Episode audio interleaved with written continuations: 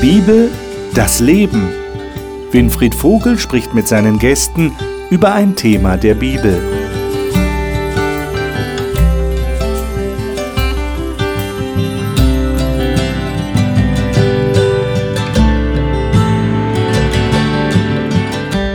In den vergangenen Wochen haben wir festgestellt, dass die Bibel tatsächlich ein ganz besonderes Buch ist. Die Bibel hat einen hohen Anspruch, nämlich dass sie nicht nur von Menschen geschrieben wurde, sondern von Gott inspiriert ist. Wir haben festgestellt, sie ist ein Stück Literatur, das haben wir letzte Woche gerade studiert und haben versucht herauszufinden, was muss man da beachten, damit man die Bibel richtig versteht. Heute wollen wir wieder etwas mehr auf den Inhalt zu sprechen kommen. Und da ist etwas ganz bedeutsam, nämlich wie die Bibel, sprich Gott, diese Welt sieht. Es gibt ja in jeder Philosophie, die auf dieser Welt vorhanden ist, eine bestimmte Sicht, wie die Welt gesehen wird. Das nennt man Weltanschauung oder eben Philosophie. Wie sieht Gott das? Und wie hat er das in der Bibel verankert? Und warum ist es wichtig, dass wir das beachten und dass wir das wissen? Und, und was fangen wir damit an? Was bedeutet das für unser Leben? Das sind so Fragen, die damit verbunden sind. Und die möchte ich natürlich mit meinen Gästen hier wieder besprechen. Und die darf ich Ihnen jetzt kurz vorstellen. Madeleine Hein studiert derzeit Gesundheitsmanagement und lebt mit ihrem Mann in Darmstadt. Sie ist in einer christlichen Familie aufgewachsen und hat deshalb schon früh in ihrem Leben Gott und die Bibel kennen und schätzen gelernt.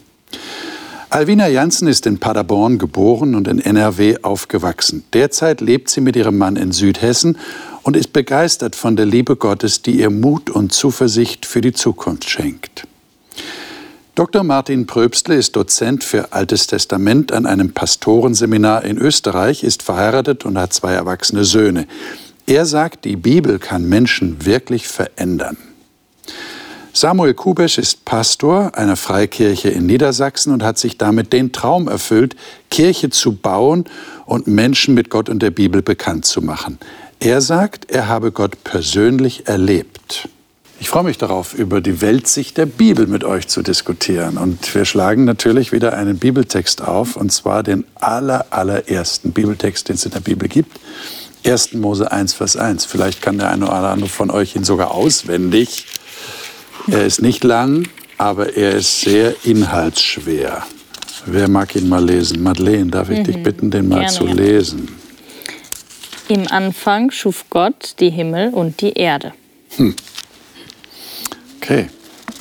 Und ich würde sagen, wir lesen gleich einen Text im Neuen Testament dazu, wo Ähnliches zum Ausdruck gebracht wird. Johannes Kapitel 1, Verse 1 bis 3. Alvina, würdest du das mal bitte lesen? Ja. Im Anfang war das Wort und das Wort war bei Gott und Gott und das Wort war Gott. Dieses war im Anfang bei Gott. Alle Dinge sind durch dieses gemacht und ohne es ist nichts gemacht, was gemacht ist. Mhm. Und noch Kolosser 1, 15 bis 17. Samuel, mhm. sei so gut, lies uns das doch mal vor. Kolosser 1, 15 bis 17. Er ist das Bild des unsichtbaren Gottes, der Erstgeborene aller Schöpfung. Denn in ihm ist alles in den Himmeln und auf der Erde geschaffen worden, das Sichtbare und das Unsichtbare. Es seien Throne oder Herrschaften oder Gewalten oder Mächte. Alles ist durch ihn und zu ihm hin geschaffen. Und er ist vor allem und alles besteht durch ihn. Hm. Jetzt haben wir eine ganze Menge Informationen bekommen. Jetzt versuchen wir die mal zu sortieren. Mal der erste Vers, den wir gelesen haben. Im Anfang schuf Gott den Himmel und die Erde, heißt es in meiner Elberfelder Übersetzung. Ähm, warum ist dieser Satz gleich als erstes so bedeutsam? Meine, wenn man die Bibel kennt, dann ist dieser Satz einem ja vertraut. Dann weiß man, dann kennt man den. Wie gesagt, manche können ihn auswendig, klar, ist ja auch nicht lang. Aber warum ist der so bedeutungsvoll? Wir Menschen, wir denken ja häufig von Anfang und Ende, Start und Ziel. Ja. Und hier wird gesagt, dass direkt am Anfang, da ist, Gott, da ist Gott handelnd, da ist er aktiv, da ist er schaffend. Und das, das wird direkt an den Beginn unseres Seins gestellt. Hm. Okay. Das baut auch irgendwie unsere ganze Existenz auf. Also Himmel und Erde, das ist ja das, was wir kennen irgendwie auch. Und das ist gerade im Anfang schuf Gott die Himmel und die Erde. Da wird schon so der Grundbaustein gelegt von allem, was wir kennen.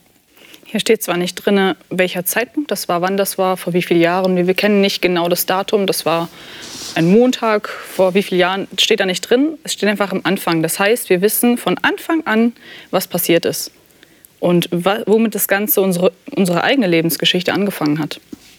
Und zwar mit Himmel und Erde. Und ab dem Zeitpunkt kam alles andere ins Rollen. Würde uns das helfen, wenn ein genaues Datum angegeben wäre? Ja, da könnte man Geburtstag feiern der Schöpfung. Ne? Ne? Genau, könnte man so einen Tag könnte man feiern. Mhm. Können wir so? Naja, können wir auch, aber es bleibt so mehr so im, im Allgemeinen, im Anfang oder am Anfang. Da fragt man sehr unwillkürlich, was, also das kann man nicht beantworten. Ne? Was ist das mhm. Anfang? Wann, Wann ist der Anfang? Das kann man nicht beantworten. Genau, ist auch interessant, ich meine, es, es beantwortet nicht nur die Frage, wo wir philosophisch uns immer stellen. Wo kommen wir her? Was war am Anfang? Wo geht es dann hin? Ist der nächste.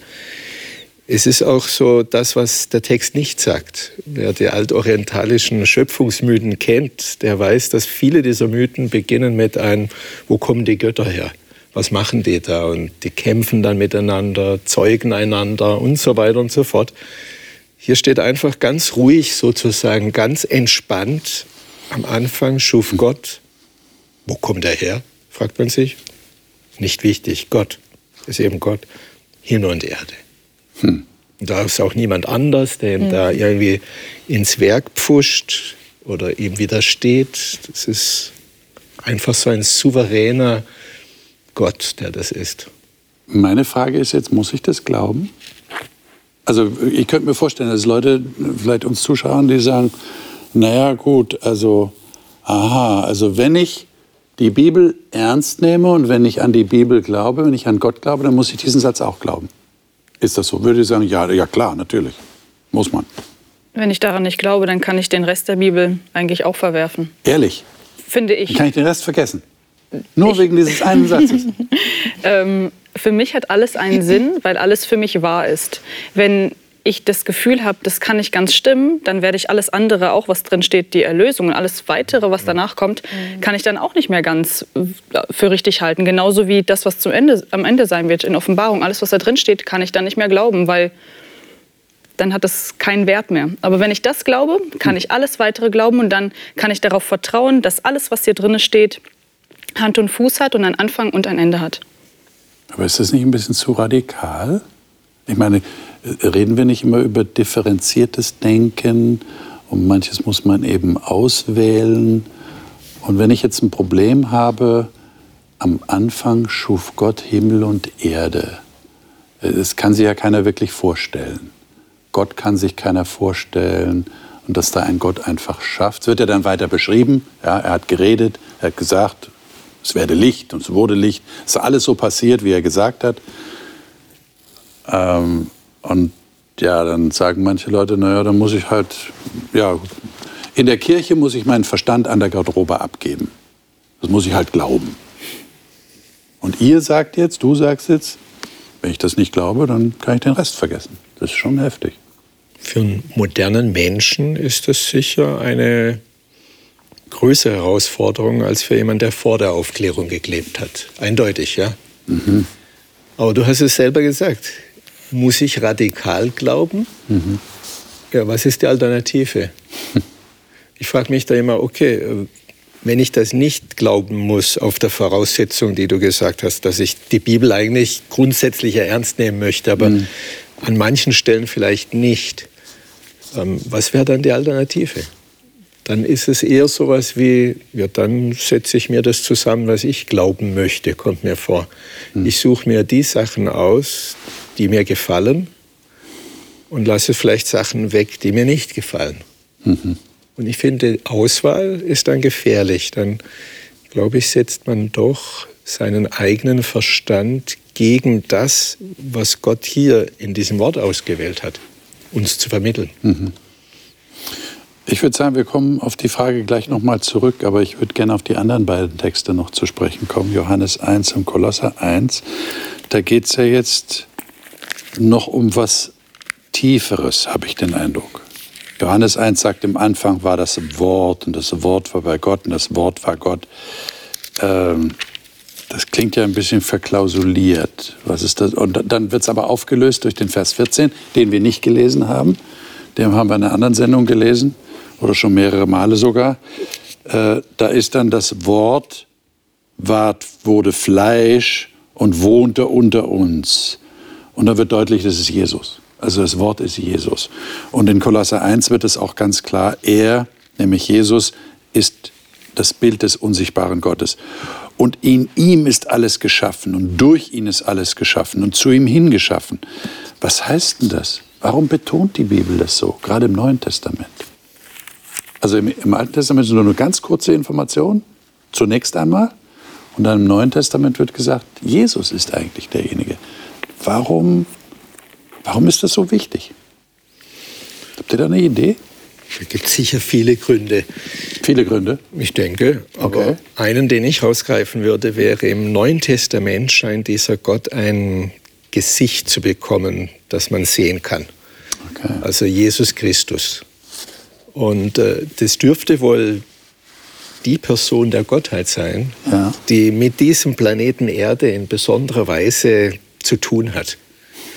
Denn es ist schon interessant, durch ihn ist alles gemacht und dann zu ihm hin. Er ist also auch das Ziel der Schöpfung. Irgendwann sollen Menschen offensichtlich dahin kommen, dass sie dann diesen Christus als Schöpfer, Herr, König anbeten.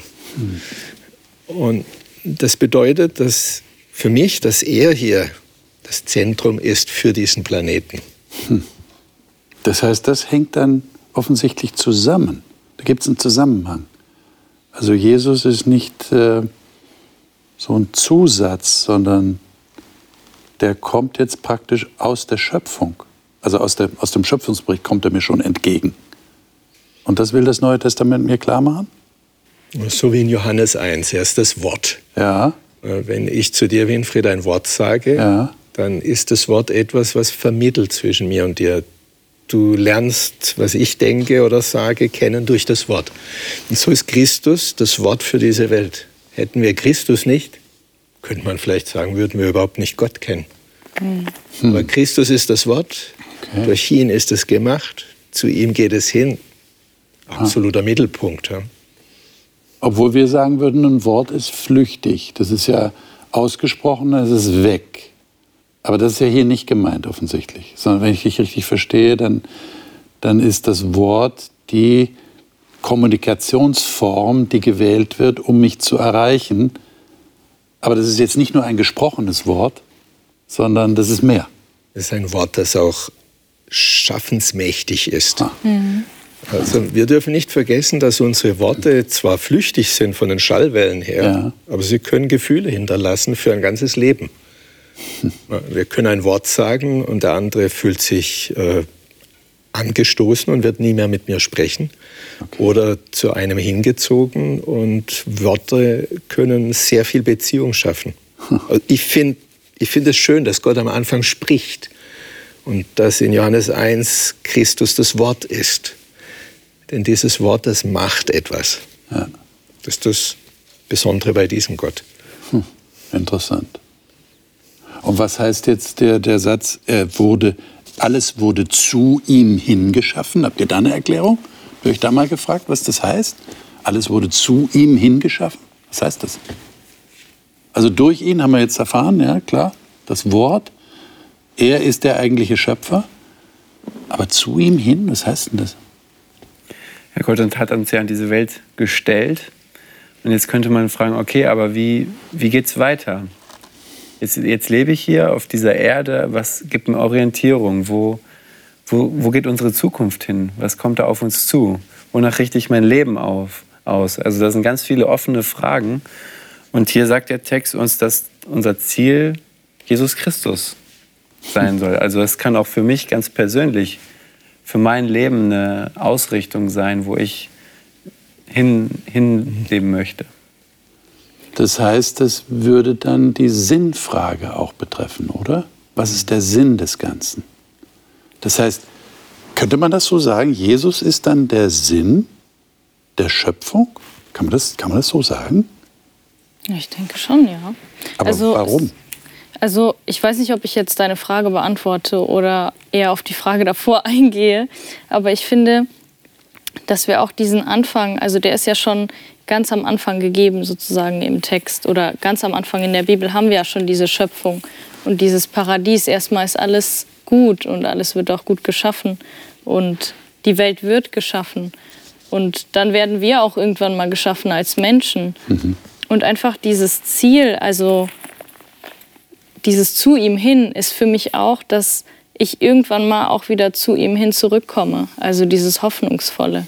Und das kann ich durch Jesus. Also dass ich Jesus annehme in mein Herz. Und das ist für mich so dieses zu ihm hin. Also das ist das Schöne, dass es nicht nur für, also alles ist für ihn geschaffen, aber wir sind auch zu ihm hingeschaffen. Also er möchte uns auch irgendwie haben. Da ist auch irgendwie diese Beziehung da. Mhm. Und das finde ich halt schön. Das ist so für mich diese Botschaft noch drin, ja. Das heißt, wir haben dann in dem Fall auch eine Verbindung zwischen der Schöpfung ganz am Anfang und dem, was Gott geplant hat mit dieser Schöpfung, was er sich eigentlich gedacht hat. Ja.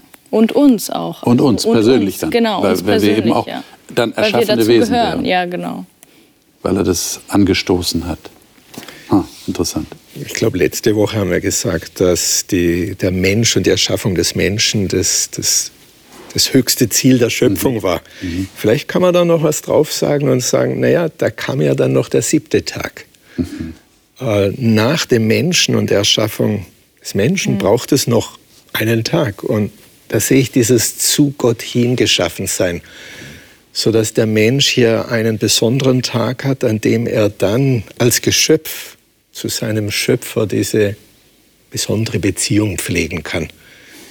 Sonst hätte es einen siebten Tag nicht gebraucht. Mhm. Und das ist so ein bisschen für mich, dass die Schöpfung wird zu Gott hingeschaffen. Hm. Das ist ein gutes Stichwort. Das sollten wir gleich mal lesen. Und zwar in 1. Mose 1 äh, wird überhaupt über den Tag gesprochen. Jetzt gehen wir also weiter als nur den ersten Satz. 1. Mose 1, 3 bis 5 und 14 bis 19. Das sollten wir mal lesen. Ähm, Alvina, darf ich dich bitten, das mal zu lesen? Äh, die Verse 3 bis 5 und 14 bis 19. Ja.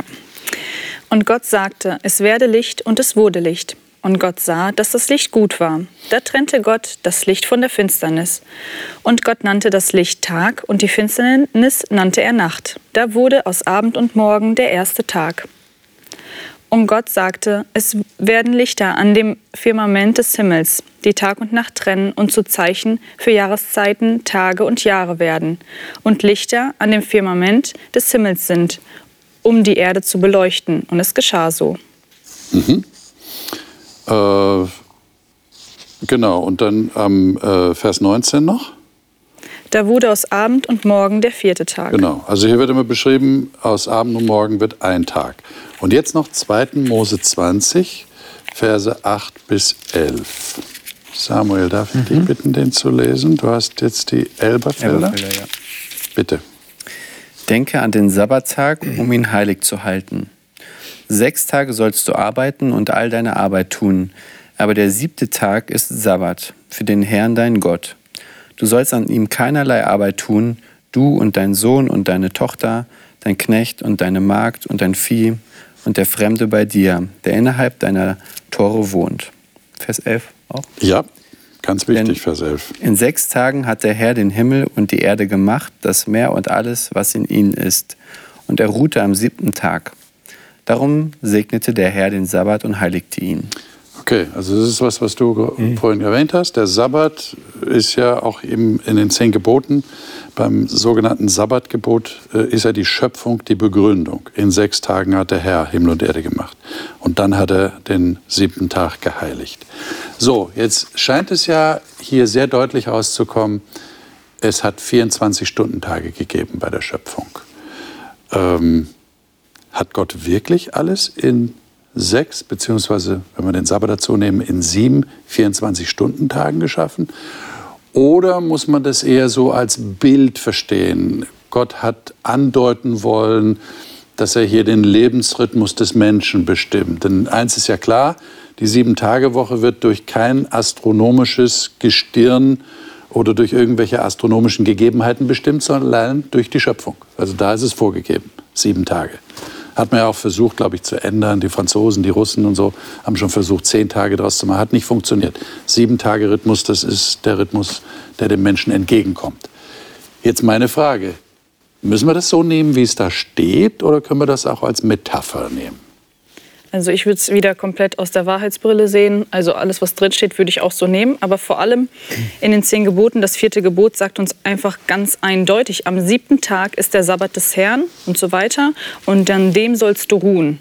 Wir sollen einen Tag ruhen. Wenn wir das jetzt anders sehen, ah, es kann sein, dass die Schöpfung eine Woche, ähm, jeder Tag eine Woche gedauert hat oder einen Monat oder ein Jahr, dann können wir die zehn Gebote auch nicht mehr so ernst nehmen, weil dann wissen wir ja gar nicht, wie lange dauert ein Sabbat. Ist es jetzt wirklich ein Tag oder ist es ein Monat oder ein Jahr? Und ich finde, durch diesen Text in den zehn Geboten können wir ganz genau sehen, alles klar, Gott hat uns einen Tag gegeben, das war der Sabbat, an dem sollen wir ruhen. Und im 1. Mose 1 stehen auch Tage drin. Also würde ich es genauso übernehmen. Okay. Also ich kenne eine ganze Reihe von Christen, die würden jetzt widersprechen. Wir würden sagen, das hat nichts miteinander zu tun. Ich kann auch an eine länger andauernde Schöpfung glauben, eine Entwicklung, die stattgefunden hat, meinetwegen unter der Aufsicht Gottes. Ja, Gott hat was angestoßen. Aber so kann ich das mit meinem Verstand ja viel besser, mit der Wissenschaft vereinbaren. Und das andere, das nehme ich natürlich ernst, was die Bibel sagt. Ich kann das trennen voneinander. Was würdet ihr da sagen? Habt ihr da eine Idee? Wenn für einen die Schöpfung schon ähm, so utopisch und so verrückt klingt, dass man die in sieben Tagen schafft, dann müsste alles andere, was in der Bibel steht, auch irgendwie verrückt klingen, weil wie viele Wunder sehen wir mit dem Volk Israel oder die auch Jesus im Neuen Testament gemacht hat, das bekannte Jesus macht Wasser zu Wein oder heilt Blinde. Mhm. Also dürfen wir es dann auch nicht mehr als wahrnehmen? Also wenn ich diese Geschichten von Jesus wirklich echt nehme, dann nehme ich auch das echt, was in der Schöpfung passiert ist. Denn für Gott, wenn, wenn Heilen von Blinden nicht unmöglich ist, dann ist auch Schöpfen in sieben, sechs, sieben Tagen nicht unmöglich. Ich meine, du hast recht, man könnte jetzt natürlich die Frage erweitern und sagen, brauche ich das unbedingt, dass Jesus Wasser zu Wein gemacht hat oder dass er Kranke geheilt hat? Brauche ich das unbedingt? Ich kann das ja auch irgendwie rationalisieren und sagen, ja, so das sind wahrscheinlich Bilder, die verwendet wurden. Äh, die Gemeinde damals, die frühen Christen, die haben sich das so ausgedacht, oder könnte man ja sagen. Ja, also ich denke, dass wir Menschen einfach vom, ich weiß nicht, vom Denken her auch einen bestimmten Rahmen brauchen. Also mhm. in allem. Einfach wenn wir schon klein sind, brauchen wir bestimmte Regelungen, wo wir wissen, okay, das ist richtig und das ist vielleicht nicht so richtig. Das geben uns dann irgendwie unsere Eltern, also diesen bestimmten Rahmen. Und ich weiß nicht, aber ähm, ich finde, die Bibel gibt uns dadurch, also wenn wir sie jetzt wirklich so nehmen, wie sie geschrieben steht, auch einen bestimmten Rahmen, einen bestimmten Anfang, ein bestimmtes Ende für unser ganzes Leben. Also einen bestimmten Sinn, so wie es da drin steht. Und ich glaube, wir Menschen brauchen das unbedingt. Also, dass wir wissen, okay, wo komme ich her? Wo gehe ich hin? Wenn ich das nicht genau weiß, wenn ich das äh, vielleicht nicht annehme, also da spreche ich jetzt ganz persönlich von mir, dann würde es für mich einfach nicht diesen Anfang und das Ende richtig geben, weil es könnte sich die ganze Zeit was verändern. An einem Tag könnte es sein, okay, es stimmt, an anderen Tag könnte ich mich entscheiden, nein, es stimmt nicht. Und es würde mir einfach nicht diese Sicherheit geben, dass ich einfach was Festes habe, diesen Rahmen habe. Und das ist für mich halt durch die Bibel schon gegeben, wenn ich sie so nehme. Und das wäre für euch dann die Begründung, warum ihr es so nehmt, wie es da steht? Ich meine, ich versuche ja mal kritisch ja. nachzufragen. Ja, ja. Ähm, seht ihr das so, weil ihr so sozialisiert worden seid? So würde man das ja heute sagen. Ihr seid so gewohnt, dass ihr das so glaubt, von Kind auf möglicherweise, weil ihr das als Kinder schon mitbekommen habt. Oder habt ihr euch bewusst entschieden, das so zu sehen und so zu glauben? Hat es da eine Entscheidung gegeben? Habt ihr Zweifel bekommen und sind die Zweifel überwunden worden? Habt ihr mit Leuten zu tun gehabt, die das nicht glauben und doch Christen sind? Wie geht ihr damit um? Seid ihr dadurch in Zweifel gekommen? Wie ist das? Ja, bei mir war das in der Schule so im Religionsunterricht, dass da viele unterschiedliche Modelle vorgestellt wurden, auch Evolutionstheorie, die kriegt man ja in der Schule gelehrt. Mhm. Und da in der Klasse waren schon Spannungen auch. Ich bin selber in einem christlichen Elternhaus groß geworden und ich, ich kannte das halt so und stand auch dazu. Und da waren schon manchmal auch Reibereien mit den anderen Schülern vorhanden. Ich glaube, was mir persönlich hier hilft, ist, dass Gott ja immer in einer Beziehung mit uns interessiert ist. Also er ist auch ein, er hat uns Menschen geschaffen und er hat auch Mann und Frau geschaffen, um Beziehungen zu haben. Er kam, er hat seinen Sohn in diese Welt geschickt, um die Nähe zu den Menschen zu suchen. Also es ging immer um Vertrauen, um Vertrauensverhältnis. Und auch, ich glaube, dieses Vertrauen auch in Gott und der Glaube, der hilft mir letztendlich auch an sein Wort zu glauben und dass das, was er, mhm. was er geschrieben hat, dass es auch wahr ist. Also du würdest es sehr stark von der Beziehung her ja. definieren. Das ist ein interessanter Gedanke. Mhm. Ja. Wir gehen da wir gehen irgendwie davon aus, dass wir verstehen, was die Bibel sagt. Ich glaube, für mich, ich setze da an, dass ich mich frage, was sagt denn die Bibel wirklich? Wie möchte der Schreiber es verstanden haben? So wie wir es letzte Woche mhm. diskutiert ja, haben. Das stimmt. Und das sehe ich einfach zu viele Anzeichen, dass 1. Mose 1 und 2 in der Bibel so verstanden werden will, dass es wörtlich ist. Mhm. Glauben kannst du dann immer noch, was du möchtest. Im Sinne von, wenn du jetzt glauben möchtest, dass es lange gegangen ist, kannst du das glauben. Ja, niemand hindert dich daran. Aber sag dann bitte nicht, dass du das glaubst, dass die Bibel das sagt.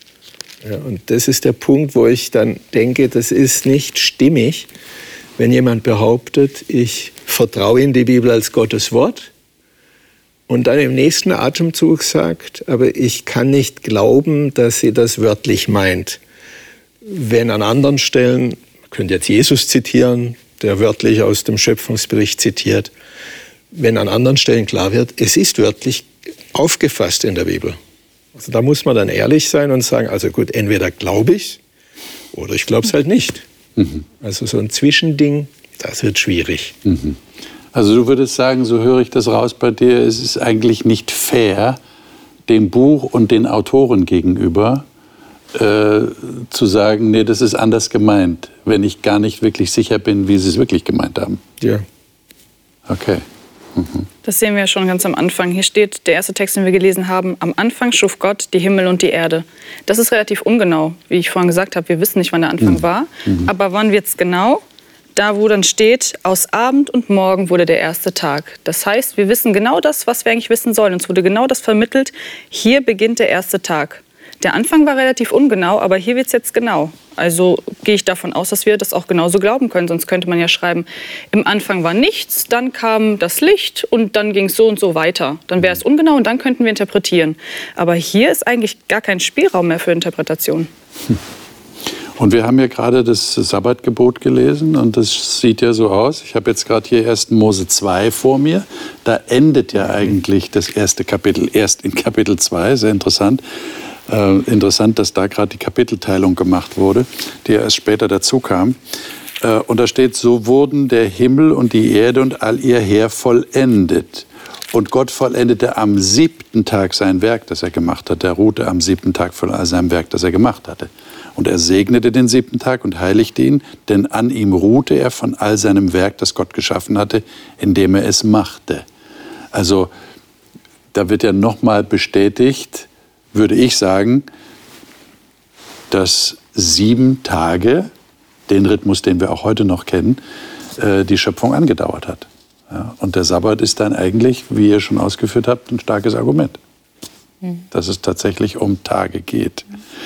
Ähm, ich hätte noch gerne mit euch etwas anderes besprochen, und zwar, was eben auch hier am Anfang der Bibel sehr stark rauskommt. Und zwar haben wir hier einen Kontrast. Lesen wir mal 1. Mose 1, Vers 31 und dann 1. Mose 3, 1 bis 7.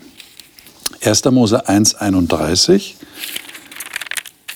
Madeleine, hast du das gerade? Mhm, mal? Ja, ich habe es gerufen. Und Gott sah alles, was er gemacht hatte, und siehe, es war sehr gut. Und es wurde Abend und es wurde Morgen, der sechste Tag. Hm. Also wir registrieren, Gott hat sich das nochmal angeschaut und hat gesagt, sehr gut, perfekt. Und jetzt 1. Mose 3. Jetzt sind wir also nach der vollendeten Schöpfung. 1. Mose 3, 1 bis 7. Martin, würdest du so nett sein, das mal lesen? Gern. Aber die Schlange war listiger als alle Tiere auf dem Felde, die Gott der Herr gemacht hatte, und sprach zu dem Weibe, ja sollte Gott gesagt haben, ihr sollt nicht essen von allen Bäumen im Garten. Sprach das Weib zu der Schlange, wir essen von den Früchten der Bäume im Garten. Aber von den Früchten des Bäumes mitten im Garten, da hat Gott gesagt, esset nicht davon, rühret sie auch nicht an, dass ihr nicht sterbet. Da sprach die Schlange zum Weibe, ihr werdet keineswegs des Todes sterben, sondern Gott weiß, an dem Tag, da ihr davon esst, werden eure Augen aufgetan. Und ihr werdet sein wie Gott und wissen, was gut und böse ist. Und das Weib sah, dass von dem Baum gut zu essen wäre, dass eine Lust für die Augen wäre und verlockend, weil er klug machte. Und sie nahm von der Frucht und aß und gab ihrem Mann, der bei ihr war, auch davon, und er aß. Da wurden ihnen beiden die Augen aufgetan, und sie wurden gewahr, dass sie nackt waren, und flochten Feigenblätter zusammen und machten sich Schurze. Mhm. Mal bis dahin. Also diese Geschichte, die wir jetzt gerade gelesen haben, die du gerade vorgelesen hast, die wird ja so, ich würde mal sagen, in der säkularen Öffentlichkeit so als, als Legende äh, gesehen. Ja, wird dann aus der Frucht wird ein Apfel sowieso, nicht? Ähm, der legendäre Apfel, obwohl es da gar nicht steht. Ähm, aber irgendwie vermittelt sich offensichtlich vielen Leuten so die Idee, äh, das hat so nicht wirklich stattgefunden. Das ist einfach so, so wie so ein, so ein, so ein Mythos. Ja? Du hast ja vorhin auch so altorientalische Mythen erwähnt. Ähm, stellen wir doch mal die Frage, warum steht das so da, wie es da steht? Habt ihr da eine Idee? Was sagt euch das? Was vermittelt euch das? Vor allem im Kontrast zu dem Vers, den wir am Anfang gelesen haben, nämlich Kapitel 1, 31. Gott sah an alles, was er gemacht hat, und zwar sehr gut. Und danach kommt es am sechsten Tag und danach kommt der siebte Tag, der Sabbat, wo er geruht hat von all seinen Werken. Also wo er auch noch mal seine Schöpfung genossen hat, könnte man ja sagen. Und jetzt plötzlich kommt das. Wie kann das sein? Ich stelle mir das so vor, wenn Gott die Beziehung zu Menschen sucht und sie wirklich liebt und sie schafft, dann ist da ein Vertrauensverhältnis vorhanden und deshalb schenkt Gott dem, Men dem Menschen auch die Möglichkeit, Entscheidungen zu treffen, auch einen freien Willen zu haben und also nicht eine Marionette zu sein, sondern er, er liebt den Menschen und ähm, es, ist, es ist ein gegenseitiges Vertrauen zueinander. Und deshalb hat der Mensch auch ja, die Möglichkeit, ähm, seinen freien Willen auszuleben, was hier leider zu dieser Situation geführt hat. Aber jetzt haben wir es doch mit einem, so sagen wir Christen doch, allwissenden, vorausschauenden Gott zu tun. Und der erschafft jetzt eine Erde und alles ist sehr gut. Und plötzlich, wie aus dem Nichts, taucht eine listige Schlange auf. Und wenn wir dann weiterlesen, muss man sagen, macht alles zunichte. Wie kann das sein? Konnte Gott seine wunderbare, perfekte Schöpfung nicht ausreichend schützen vor sowas? Er hätte von Anfang an uns natürlich schützen können. Er hat die Schlange direkt heimlich entsorgen können. Adam und Eva hätten nie was davon mitbekommen. Das gefällt mir. Heimlich und entsorgen. dann wäre die ganze Geschichte Ja. mit einem Kapitel fertig gewesen. Aber ich, ich bin davon überzeugt, dass die Schöpfung von Anfang an perfekt war, so wie es hier drin steht. Gott hat sich das Ganze angeschaut und es war perfekt von Anfang bis zum Schluss. Ähm, auch das Geschöpf, auch die Schlange, die war am Anfang perfekt. Das Geschöpf, was dahinter steckt, war perfekt gewesen. Aber es hatte einen freien Willen und hat sich dazu entschlossen, listig zu werden. Genauso wie Eva die Entscheidung hatte, ähm, erstens mit dieser Schlange zu reden und ihr mehr zu vertrauen als Gott und danach auch diese Frucht zu nehmen, von ihr zu essen und ihrem Mann zu geben. Sie hatte den freien Willen genauso wie die Schlange. Und da fängt es dann an. Wir sind im Prinzip selber schuld, dass es dann doch nicht mehr perfekt war. Aber das ist doch ein Wahnsinn, wenn wir uns das mal vor Augen führen. Da wird, werden Adam und Eva, die gehen aus der Hand Gottes hervor. Wir haben das gelesen. Könnt ihr euch erinnern? Ich glaube, in der letzten Sendung haben wir es gelesen.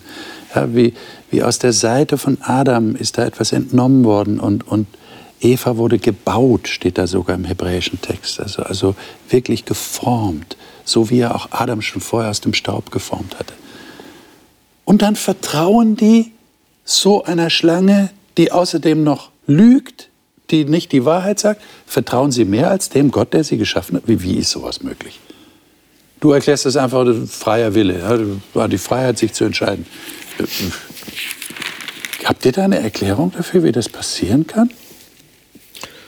Man kann ein bisschen rumspekulieren jetzt, ja, ne, weil ja. es steht ja nicht steht da. Nicht da ne? Steht nur steht da. Steht nicht da. Hm. Vers 6 steht, die, die Frau sieht, dass es gut war zu essen. Und Gott hat vorher gesagt, es ist nicht gut zu essen. Also was ist da in ihr passiert, dass sie plötzlich eine eigene, autonome, moralische Entscheidung trifft und sagt, das ist jetzt gut, auch wenn Gott sagt, das war nicht gut. Ein bisschen später, wenn man die Bibel weiter durchliest, merkt man, das wäre nicht zum ersten Mal. Hm. Also wir haben ja sowas Ähnliches auch dann, wenn wir, wenn wir den großen Kampf uns ausstellen, biblisches Weltbild, ja, das ist ja Titel unserer Sendung hier, äh, wir sehen das ja auch in diesem Engelwesen, das sich dann gegen Gott aufgelehnt hat. Warum, wieso, weshalb? Unverständlich. Mhm. Offensichtlich, also meine persönliche Erklärung ist, offensichtlich war da irgendwas in Eva oder dann auch in diesem Engelwesen, was, was gesagt hat, irgendwie möchte ich mehr sein. Mhm. Ich möchte wie Gott sein. Hm. Also da, da scheint irgendwie so dieser Gedanke aufgekommen zu sein. Bei Eva vielleicht hineinverpflanzt von diesem ersten Wesen, hm. Gott ähnlich zu werden. Also es gibt ja, irgendwie habe ich mal gehört, jemand hat gesagt, so ein bisschen sarkastisch, die erste Sünde geschah bei einem Bibelkreis. Mhm. Ähm, da fragt man sich dann gleich, sollten wir überhaupt noch Bibelkreise haben? Ja? Versteht, was gemeint ist? Ja? Die haben so diskutiert. Hat Gott das gesagt? Hat er das so gemeint? Mhm. Und der andere sagt, nee, hat er nicht so gemeint. Ich sehe das anders. Mhm. Ähm, sie hätte sich einfach, ja, was hätte sie, sie hätte sich einfach an das Wort Gottes halten sollen. Würden wir doch aus heutiger Sicht sagen, es ist doch einfach. Halte dich dran, fertig. Ja, Hat sie nicht gemacht. So eine, war so eine Versuchung. Mhm. Irgendwie, also ich, ich, musste auch an das Volk Israel denken, das das goldene Kalb errichtet hat. Also diesen Wunsch hatten, Gott sichtbar irgendwie zu haben. Aber Gott ist auch immer ein bisschen der Unsichtbare, der Unerreichbare. Und auch da kommen wir wieder zu dem Glauben und zum Vertrauen. Ja. Also wenn, wenn, wenn ich Gott greifbar anfassen könnte und so, dann weiß ich nicht, ob ich dann noch wirklich so glauben und vertrauen müsste. Und genau darum geht es in dieser Beziehung mit Gott. Ich denke, bei diesem Sündenfall sind viele Komponenten, die da zusammenspielen. Am Anfang hat die, also die Schlange war listig, das wusste Eva ja nicht, stand ja nicht auf der Schlange drauf. Sie hat angefangen zu reden und das, was sie gesagt hat, hat Sinn gemacht, hat sich gut angehört und wir Frauen, wir hören auf das, was, also was wir hören, das kann uns sehr gut beeinflussen und auch schmeicheln. Und dann kommt noch der Punkt dazu, dass ähm, die Frau etwas sah. Das heißt, es spielen zwei Dinge zusammen, das, was sie hört und das, was sie sieht. In dem Moment blendet sie komplett aus, was, was sie mit Gott für eine Beziehung hat oder was noch dahinter im Hintergrund ist. Sie sieht einfach nur das und hört das, was die Schlange ihr sagt. Und die Schlange ist ja schlau. Und so beeinflusst sie die Frau und drückt genau die Knöpfe, die sie drücken muss, damit die Frau genau das macht, was sie möchte. Also sie ist eigentlich in eine Falle getappt, die ziemlich schlau war. Sie hat sich verleiten lassen, obwohl sie weiß, es gibt eigentlich noch jemanden, der viel größer ist, der viel stärker ist und der sie gemacht hat. Und dennoch ist sie da reingefallen. Und dann war das Problem da. Ja, wenn wir jetzt über Weltsicht der Bibel reden, so dürfen wir das ja nicht unterschlagen. Und wir wissen natürlich alle, dass wir nach 1. Mose 3 leben. Ja, es ist passiert. Und wie ist Gott damit umgegangen? Lesen wir zumindest noch zum Schluss den Vers 15 in Kapitel 3. Wer mag den mal lesen? Madeleine, ich kann ihn gerne, den. ja. Mhm, ich habe ihn gerade. Also Vers 15. Und ich will Feindschaft setzen zwischen dir und der Frau, zwischen deinem Samen und ihren Samen. Er wird dir den Kopf zertreten und du wirst ihn in die Ferse stechen. Hm. Was bedeutet dieser Vers? Was macht Gott hier? Er lässt es nicht bewenden. Der, wenn, wenn wir davon ausgehen, die Schlange ist so für den Feind, ja, dann sagt Gott, okay, der hat jetzt nicht gewonnen. Einfach nur, weil der Mensch hier dieses eine Mal mir nicht vertraut hat und gegen mich entschieden hat. Es ist immer noch meine Schöpfung. Es sind immer noch meine Menschen. Mhm. Und das zeigt ein bisschen Gottes Liebe. Er sagt, hier mache ich jetzt etwas, dieser, dieser geistliche Kampf ist noch lange nicht fertig. Und vielleicht überrascht das dann die Schlange oder Satan, der hinter der Schlange steht, äh, dass es noch nicht fertig ist. Und da kommt ein, ein Blick auf die Zukunft, so das Schlüsselloch, durch das die Menschen schauen dürfen in das, was Gott vorhat. Hm. Also Gott gibt nicht auf. Ja. Madeleine? Ja, also ich denke, das ist auch so eine Hoffnungsbotschaft, also auch für die Frau gewesen. Also mir gefällt auch die ganzen Texte, vielleicht wenn man das auch persönlich mal zu Hause liest, von 7, also Vers 7 bis 15. Mhm. Also wie Gott in dieser Situation einfach reagiert zu den Menschen. Sie haben eigentlich die größte Sünde gemacht, die sie damals machen konnten. Sie haben was Falsches gemacht. Er hat gesagt, bitte macht es nicht und sie haben es trotzdem gemacht. Und Gott kommt nicht und reißt sie weg und sagt, hey, ihr habt es gemacht, das war total falsch, raus aus meinem Garten zum Beispiel. Aber er kommt hin und er sucht sie. Und er fragt sie, wo bist du? Und er möchte diese Beziehung, die du angesprochen hast, wieder aufbauen. Und also da merkt man wieder, wie Gott einfach so ein persönlicher Gott ist, der einfach diese Beziehung wieder bauen will und sich danach sehnt und der auch die Chance gibt, er fragt ja dann die Frau und er fragt den Mann und er fragt die, also er sagt auch was zu der Schlange und also ja, er macht nicht einfach ein Urteil darüber, aber befragt auch alles. Also diese Beziehung kann man so gut sehen. Und noch dann dazu, wenn man den Vers 15 liest, sie haben ja eigentlich gedacht, okay, jetzt ist es vorbei. Also jetzt geht es ja nicht weiter. Und jetzt steht da für die Frau, dass sie einen Samen bekommen wird. Also es wird weitergehen. Und das ist ja die Hoffnung. Es, es geht weiter. Es hat ja jetzt hier nicht das Ende. Liebe Zuschauer, Sie haben die Gäste gehört und welche Überzeugung meine Gäste hier in der Sendung zum Ausdruck gebracht haben in Bezug auf die Schöpfung, in Bezug auf die 24-Stunden-Tage und in Bezug auf das, was dann danach passiert ist, nach dieser perfekten Schöpfung und dass da ein Kampf entstanden ist und dass Gott eine Lösung dafür hat. Sie dürfen uns gerne schreiben. Ich sage immer wieder, schreiben Sie uns, stellen Sie uns Fragen, sagen Sie uns, wie Sie das sehen. Wir versuchen alle Fragen zu beantworten, soweit wir das können.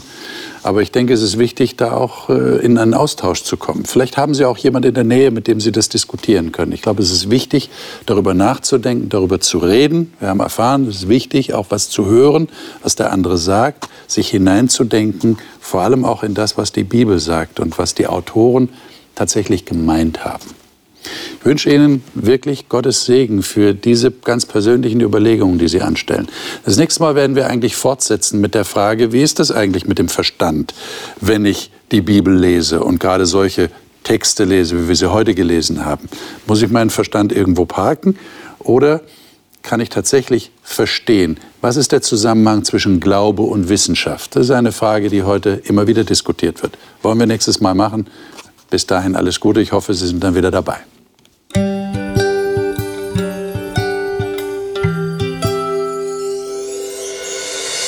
Sie hörten auf Hochchannel Radio die Bibel, das Leben mit Winfried Vogel und seiner Gesprächsrunde.